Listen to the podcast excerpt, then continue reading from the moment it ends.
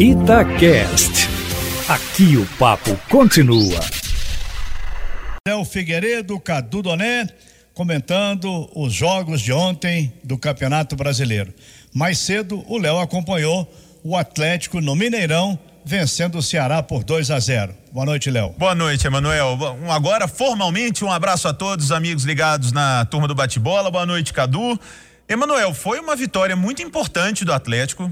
E acredite se quiser, por mais que o Galo já tenha jogado com o Flamengo no Maracanã e com o Corinthians no Mineirão, o Ceará talvez tenha sido quem marcou melhor o Atlético. É, lógico que os jogos eram diferentes, o contexto do jogo do Flamengo, então muito diferente. Eu não concordo com uma observação que foi muito feita. Ah, é, foi um jogo mais difícil que o do Flamengo. Não, não foi. O Ceará não mandou bola na trave do Atlético, perdeu um tanto de gol como o Flamengo. E, mas defensivamente, a equipe do Ceará marcou muito bem o Atlético. Foi um dia onde o Jorge Sampaoli não foi bem. A opção dele de poupar o Arana é muito compreensível, mas ele optou por colocar o Alan como lateral esquerdo, não colocou o Fábio Santos. E o Alan não esteve bem como lateral esquerdo. Quando fazia saída de bola, o Alan até estava na região onde ele é mais acostumado, que ele era adiantado para o meio-campo, e o Guga voltava para fazer saída com os zagueiros mas não funcionou. Porque isso deixou o Keno praticamente órfão no ataque do Atlético pelo lado esquerdo e só restava ao Keno as jogadas individuais. É muito o jogo dele. Mas com um marcando e outro na sobra, porque não tinha a famosa ultrapassagem do Guilherme Arana, o Atlético foi obrigado e o Sampaoli reconheceu, tanto que no intervalo ele colocou o Guilherme Arana. E aí é uma situação que o Cadu já tem comentado muito aqui, a importância do Arana eh, no time do Atlético uma coisa que eu falo há anos aqui, como se subestima lateral no Brasil e como a entrada do Guilherme Arana melhorou o Galo. Não tanto o suficiente para amassar de vez o Ceará, fazer o placar, mudar o jogo da água para o vinho, não. Mas muito mérito do Ceará, que fez uma boa marcação. É, é bom lembrar que o Ceará ganhou a Copa do Nordeste. O Guto Ferreira já há algum tempo faz bons trabalhos no futebol brasileiro. Mas aí no dia que o coletivo do Galo, onde o Sampaoli não brilhou tanto, o individual foi decisivo. O Marrone apareceu numa jogada de pivô, como centroavante mesmo, dentro da área, girando para cima do zagueiro. Ele sofre o pênalti que existiu. E aí, ô Cadu, vou te trazer para bater bola com o Galo aqui antes Pô, que de, prazer. De, de falar do Cruzeiro. Ele pegar a bola, colocar debaixo do braço, pegar e bater o pênalti, foi muito importante, porque era um pênalti muito importante. O jogo estava encardido, vinte e poucos minutos já do segundo tempo. Era muito importante fazer o gol de pênalti. O goleiro é o Fernando Praz, que é um pegador de pênalti, é um goleiro muito experiente. E o Marrone fez o segundo depois, mas o lance do pênalti me mostrou assim: ele é garoto, mas ele tem moral no time e ele está muito confiante. Para centroavante, isso é ótimo. Boa noite, Cadu. Boa noite, Léo. Um abraço, Emanuel, ouvintes da turma do Bate-Bola. Muito obrigado por me agregar à conversa sobre o seu jogo e principalmente sobre esse assunto, Marrone, é, transmissão de pensamento, Léo, pelo seguinte. Eu estava enxergando uma espécie de falta de paciência com o Marrone antes desse jogo que para mim não se justificava. É, ah, é um centroavante que perde gols, não sabe jogar de costas. Mas a amostragem não era tão grande, ele não vinha jogando necessariamente mal.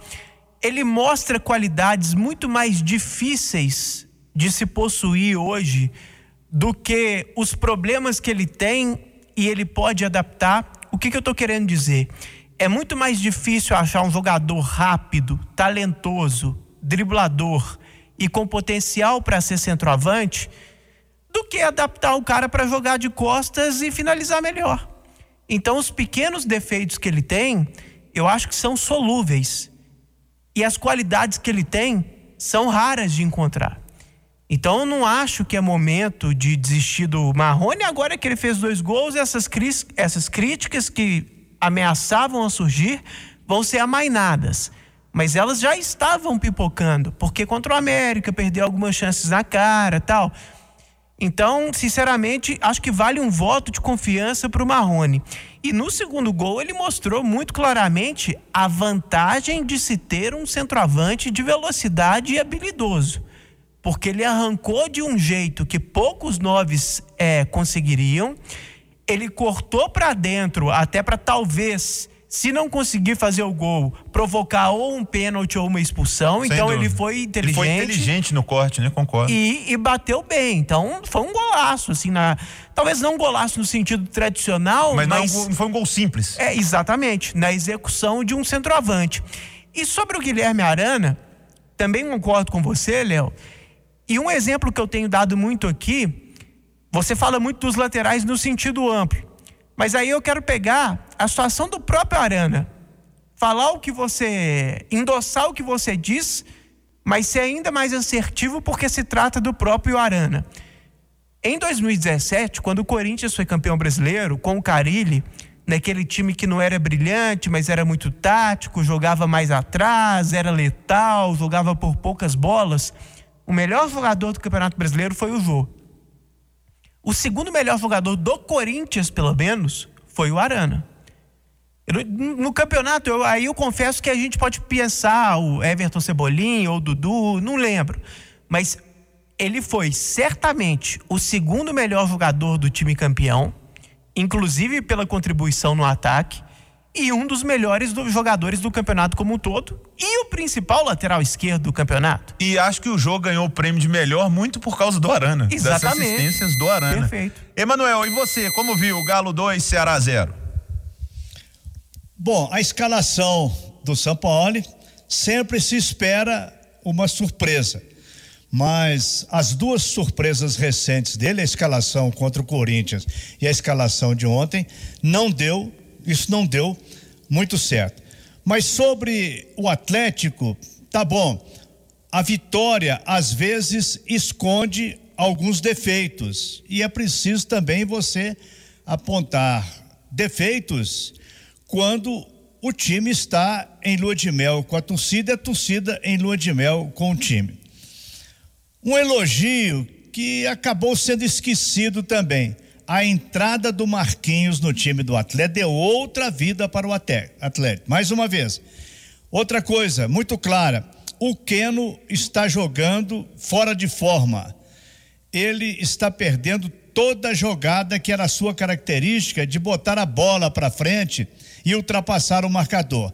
Ele está perdendo todas, dominando mal há uma justificativa pelo fato dele estar se adaptando ainda, mas ainda não é o jogador que o Atlético esperava. E só mais uma explicação, quando eu falei que o Marrone não tem toda a característica de um centroavante, não estou tirando ele do time, não. Ele é bom jogador. A passada dele é muito importante, a velocidade que ele tem. Quando você distrai um pouquinho no jogo, o Marrone já está lá no meio-campo marcando o adversário. Não é a característica dele ser centroavante. Por isso é que o Sampaoli continuou insistindo para a contratação de um centroavante. Quem sabe pode ser agora o Sacha, que está pertinho de acertar com o Atlético. Mas o Atlético passou, por exemplo, apertos contra o Ceará sem muita necessidade. Faltou, como você disse, faltou o Alan no meio-campo, que é hoje um bom jogador do time. Mas o Ceará deu trabalho, elogios também para o Ceará. E agora, Cadu Doné, e o Cruzeiro? Emanuel, ontem, na surrada dicotomia do futebol brasileiro, que tem sido muito mais utilizado nos últimos anos do que era no passado, a oposição entre desempenho e resultado. Ontem, se a gente for seguir por esse caminho, por essa, essa, essa trilha, dá para dizer que valeu pelo resultado e não tanto pelo desempenho. Cruzeiro não jogou bem, Cruzeiro não criou praticamente nada nos dois tempos. Cruzeiro não teve nem perto de brilhar, e aqui a gente não está cobrando um futebol deslumbrante, lógico que não, mas mesmo por critérios mais baixos, o Cruzeiro é, poderia ter feito mais, mas o resultado valeu. E uma interpretação equivocada, Léo, que eu acho que tem acontecido com relação a esse jogo, é misturar o meio de campo e dizer mais ou menos algo na linha do que eu estou afirmando aqui e entrelaçar com uma possível falta de merecimento. Aí eu já não concordo tanto, por quê? Porque o Figueirense também não jogou bem. O espetáculo não foi bom. O Figueirense foi um pouco melhor do que o Cruzeiro no primeiro tempo. E o segundo tempo foi péssimo. Então, assim, no frigir dos ovos, o Cruzeiro não jogou tão bem. Mas o Figueirense também não. Então, eu não acho, assim, é, nem perto de um absurdo o fato de o Cruzeiro ter vencido. Porque a superioridade que o Figueirense teve no primeiro tempo não foi acachapante, não foi um suficiente assim pra gente falar, poxa, que injustiça. O Fábio hein? pegou tudo, bola Nossa na trave. senhora, o Figueirense produziu pra caramba, o Cruzeiro produziu nada. Que sacanagem Mas com o time de que- Florianópolis. Eu não acho que chegou nesse patamar. Acho que o Figueirense foi um pouco melhor no primeiro tempo e no segundo tempo foi um uma igualdade, um nivelamento por baixo. E talvez a gente possa até ser mais benevolente com o Cruzeiro nesse segundo tempo, porque dentro da estratégia proposta pelo Cruzeiro nas circunstâncias do segundo tempo de já estar vencendo o jogo, era mais compreensível o Cruzeiro não produzir tanto naquele momento do que o próprio Figueirense que tinha a obrigação de jogando em casa buscar o empate ou até a virada. É uma Então, consequência do jogo. então, talvez, é, é, se a gente levar por esse caminho, a gente pode até dizer que o segundo tempo, nivelado por baixo e mesmo com o Cruzeiro não criando tanto, o Cruzeiro foi melhor. Você acha que o grande problema, o grande desafio do Enderson tá na criação? E aí já emendo o que o Arthur Kaique, o Samuel falou que já pode. Eu acho que ele vai ser titular, né? Porque ele é bom de Também bola. acho. E tem a possibilidade de contratar o Ayrton. Hoje é o que está pegando no, no desempenho do Cruzeiro, porque eu concordo plenamente com você. A balança, resultado, desempenho, nesse momento o resultado é muito mais importante. Mas uma hora o desempenho vai. Ele, ele precisa evoluir. É na criação? Sem dúvida, Léo. A gente olha a linha de quatro da defesa do Cruzeiro ali. O Cáceres tem se mostrado super importante. Ontem foi mais uma vez um dos melhores em campo. O Léo Idem voltou a uma grande fase e fez mais uma partida firme. O Kaká, acho que dispensa comentários mais longos. E pela esquerda, ontem até não jogou o Giovani, mas pensando que ele vai ser o titular para o nível da Série B, ele é muito relevante. Aí vamos pensar na, na defesa ali de reservas.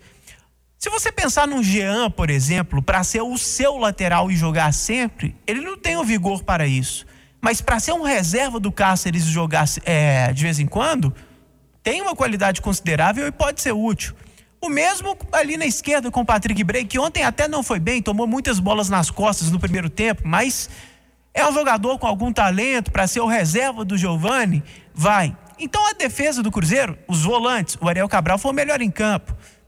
Então, Esse está jogando muito bem, né? Sejamos justos, está jogando muito bem. Exatamente. Então, do meio para trás, ali dos volantes para trás, para o nível do da Série B, eu acho que o Cruzeiro está mais sólido. O que falta é essa centelha de brilho, de fluidez, de dinamismo entre os quatro ali da frente.